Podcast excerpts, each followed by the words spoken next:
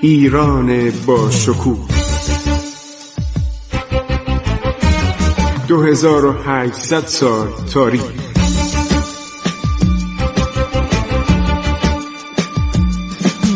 عبور از تاریخ.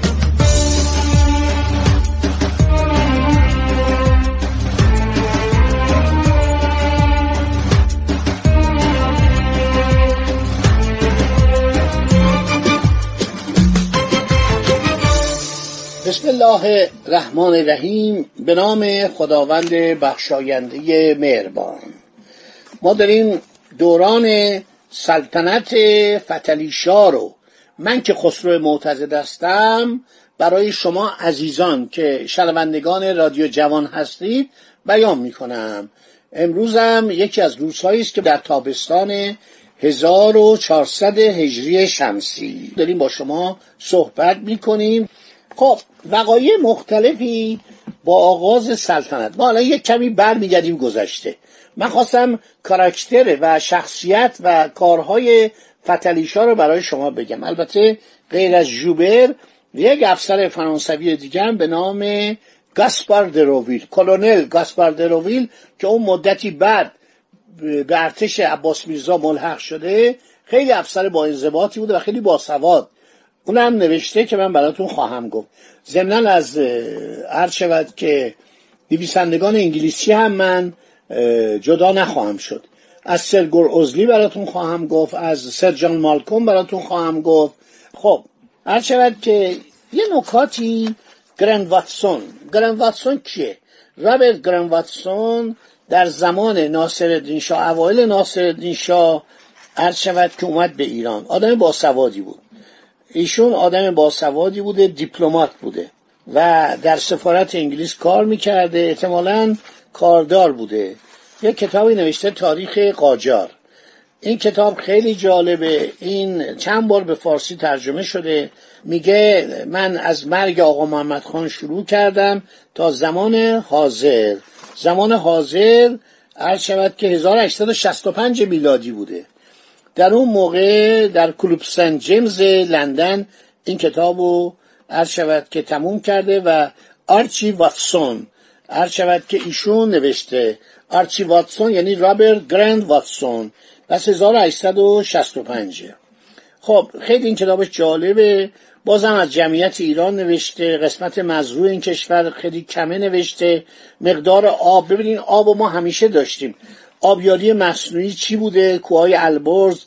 دلبستگی ایرانیان به سرزمین خود ایران وطن مردمی از نژادهای مختلفی که همه ملت ایران شناخته میشن. قبیله های مختلف زبانهای ترکی و فارسی. ایرانیان نسلی قوی دارند سیرت ایرانی. نظر اروپاییان راجع به ملت ایران و دولت ایران حکومت ایران. موانعی در جوار اقتدار شاهی دربار شاه تعلیم و تربیت در ایران مذهب ملی ایرانیان نیروی نظامی ایرانیان کارگران دهنشینان تجارت و محصولات آب و هوا آینده ایران. خیلی قشنگ نوشته. خیلی زحمت کشیده. در مورد همین خوشسالی و کمبود آب و عراضی مزرو ایران که قسمت بسیار ناچیزی از سراسر قلمرو پادشاهیه. همین داره نوشته. نوشته خب ما زیاد ممکن از ایران خوشمون نیاد برای اینکه خشکه. مثل انگلستان نیست مثل اروپا نیست ولی ایرانیا دوستش دارن. ایرانیا عرض شود که بسیار عرض شود که علاقه دارن به کشور خودش. از طرز سخنان ایرانیان در کشورهای دیگر راجع به وطن خیش شنونده گمان می کند که ایران دلپذیرترین منطقه سراسر جهان است.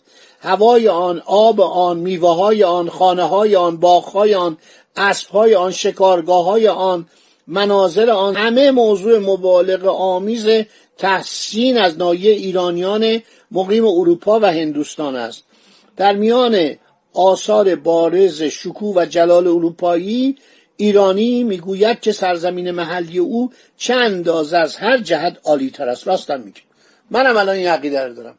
منم وقتی رفتم اروپا باور کنید این مدتی کوتاهی که بودم شاید به یه ماه و نیمم نرسید همش خواستم برگردم. خاور دورم که رفتم همین حالت رو داشتم. روزی باور کنید سه بار چهار بار تلفن می‌زدم. ایران رو دوست دارم. هر ایرانی با شرف ایران رو دوست داره.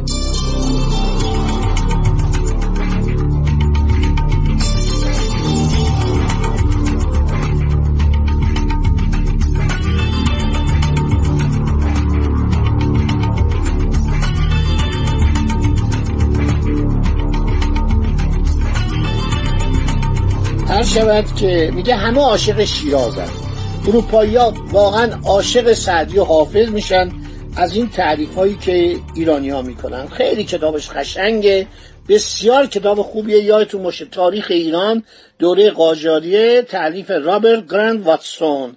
بعد یکی نوشته سکنه ایران ادهی هستن که در شهرها و در دهات به سر می‌برند طبقه دیگر آنان که چادر نشینند دسته اول قسمت عمده سال را در محل خود میگذرانند. عده ثروتمندشان فقط در دو ماه گرم سال مثلا تیر و مرداد شهر را ترک می‌کنن و به کوهستان ها و نقاط مرتفع که دارای هوای خنک است می‌روند. همه جا بودا. آمولم که ما می‌رفتیم در تابستان مردم می‌رفتن اسک. پا می شدن می‌رفتن پلور. پا می شدن می‌رفتن اونجا جاهای زیاد جاهای خوشاب و هوا. کنار چشمهای آب معدنی می‌رفتن خیلی دوست داشتن. ایرانیان تقریبا از هر تیره و طبقه که نام بردن مردمی سالم و نیرومندن. جمعیت ایران کم بود. جمعیت ایران ببینید اینجا فرانسوی میگن در اون زمان مثلا 6 میلیون بوده. 7 میلیون بوده. دوازده کرور یعنی چی؟ 6 میلیون. چهارده کرور یعنی 7 میلیون.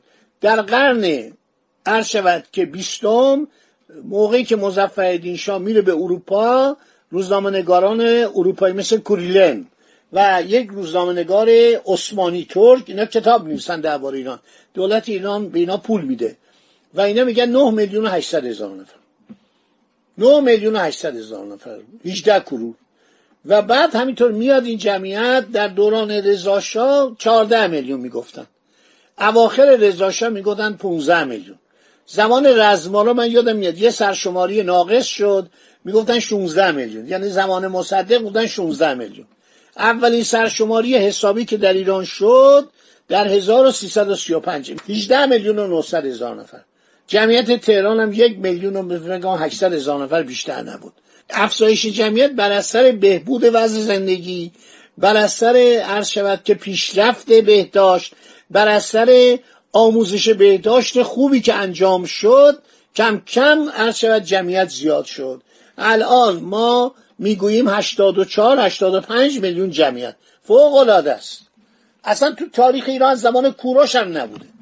اینایی که میگن اون موقع زمان کوروش 40 میلیون ما جمعیت داشتیم همش محملاته. زمان صفوی هم من شک دارم که بگن ایران سی میلیون جمعیت داشته سی و سه میلیون. برای که خیلی هم میمردن. بچه ها در بچگی میمردن بعد زلزله میومد سیل میومد تا اون میومد. تا اون زمان خسرو پرویز ببینید چه بلایی سر ایران آورد. به تمام قسمت آسیای خاوری سرایت کرد. هزاران هزار سرباز ایرانی که از روم داشتن برمیگشتن از قسطنطنیه داشتن برمیگشتن. روم یعنی همین ترکیه رو می‌گفتن روم روم شرقی. میمردن. شیرویه مرد. کواد دوم. خدا رو شد خیلی آدم عوضی بود. 16 تا برادر خودشو کشت. پدر خودشم اعدام کرد. دستور اعدامش رو دادن. خسرو پرویز. آدم عجیب غریبی بود. می‌خواست بره ایتالیا رو بگیره. می‌خواست بره قسطنطنیه رو بگیره بعد لشکر کشی کنه یونان و ایتالیا رو بگیره. گفت باید مرز ما با زمان داریوش برسه. خب این مطالبی که خوندم از گرند واتسون بود نوشته هوای ایران خیلی در شمال سرد در جنوب خیلی گرمه. قسمت اعظم ایرانیان از نوعی تربیت برخوردار میشن اما دلیل آنکه سواد آنها پیشرفت ندارد به علت این است که هنوز در میان آنها خواندن خط فارسی به سهولت و روانی کار نادری محسوب می شود ایرانیان به طور کلی باهوشند.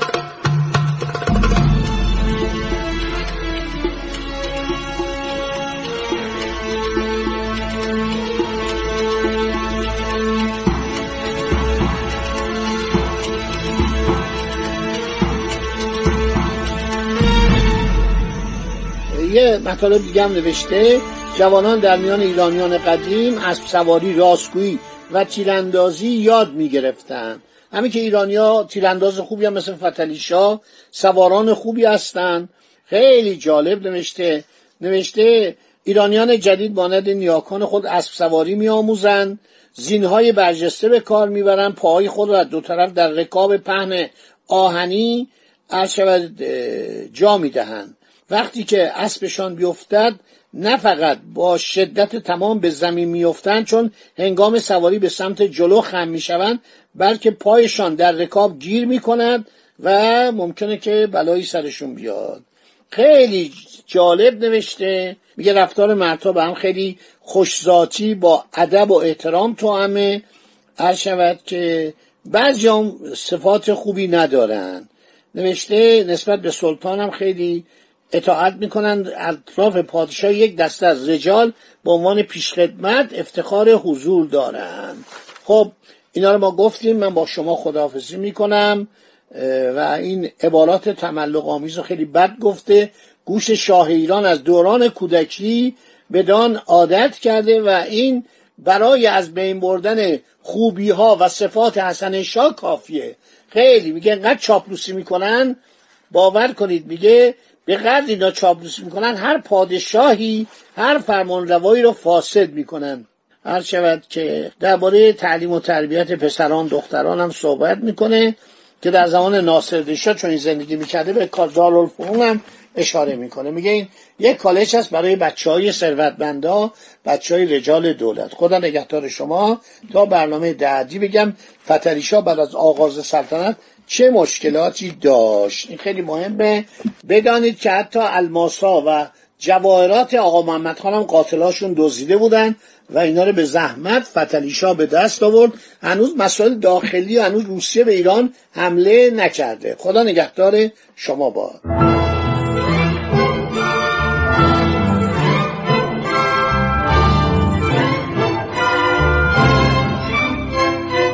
عبور از تاریخ.